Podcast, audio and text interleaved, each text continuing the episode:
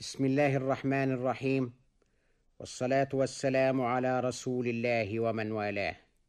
مستمعي الأفاضل، السلام عليكم ورحمة الله وبركاته.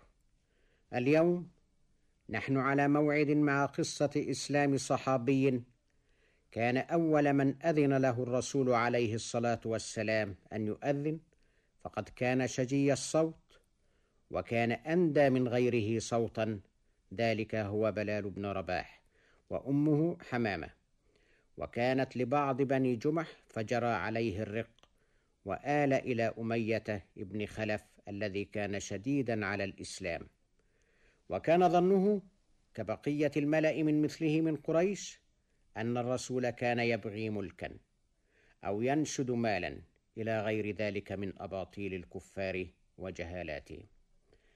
وقد صارت الدعوة للإسلام ووعيتها قلوب أراد الله لها الهداية، وتسامع بها بلال الحبشي في من سمع، فآمن بالله ربا وبمحمد عليه السلام نبيا.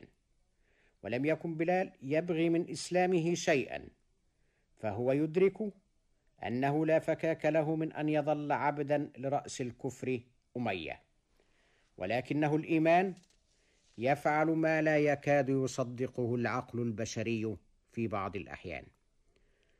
وكان بلال بإجماع كتب السيرة والطبقات والتراجم أحد السبعة الأوائل الذين أظهروا الإسلام وجاهروا به، وفي طليعتهم كما قال ابن سعد سيدنا محمد عليه الصلاة والسلام، ثم أبو بكر وخباب بن الأرت وعمار وأمه سمية وصهيب، ثم بلال. أما الرسول عليه السلام فقد منعه من الكفار عمه، وأما أبو بكر فمنعه قومه، وأما الخمسة الآخرون فأخذهم الكفار وألبسوهم أدراع الحديد، ثم جاءوا بهم في حمارة القيظ لا تأخذهم فيهم رحمة ولا يرق لهم قلب.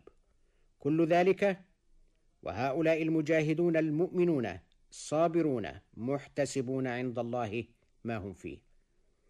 وقيل إنهم أعطوهم ما سألوا غير بلال، فإنه كان أشدهم معاندة للكفار وإصرارا على ألا يقولوا إنهم بكفرهم غلبوه، وهانت عليه نفسه في الله حتى مله الكفار، فجعلوا في عنقه حبلا، ثم أمروا صبيانهم أن يشتدوا به بين أخشبي مكة، وبلال يقول أحد.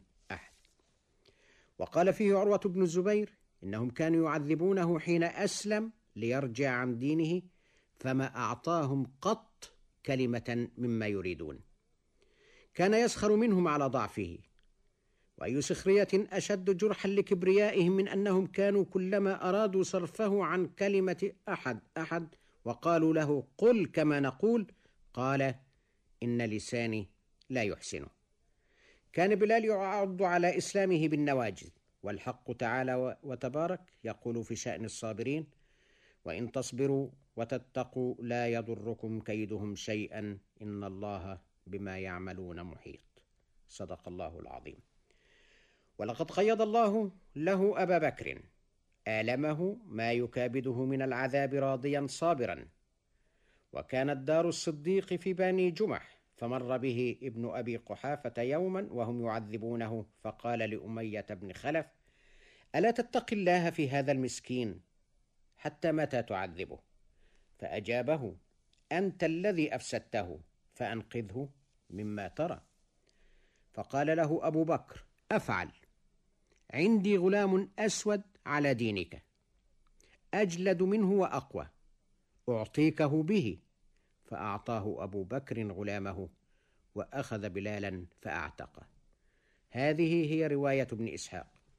أما ابن سعد فيورد رواية أخرى يشاركه في بعضها الاستيعاب في معرفة الصحاب، هي أن أبا بكر جاء إلى أمية بن خلف وقومه وقال: علام تعذبون هذا الإنسان؟ ثم اشتراه منهم بأواق من مال وأعتقه. ثم ذكر الصديق ذلك للنبي صلى الله عليه وسلم، فقال له: الشركة يا أبا بكر. فأجابه: قد أعتقته يا رسول الله.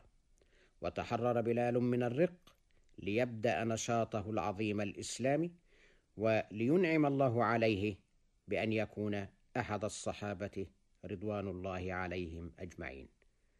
مستمعي الكرام، شكرا لكم على إصغائكم، وإلى غد إن شاء الله مع قصة إسلام صحابي آخر، والسلام عليكم ورحمة الله وبركاته.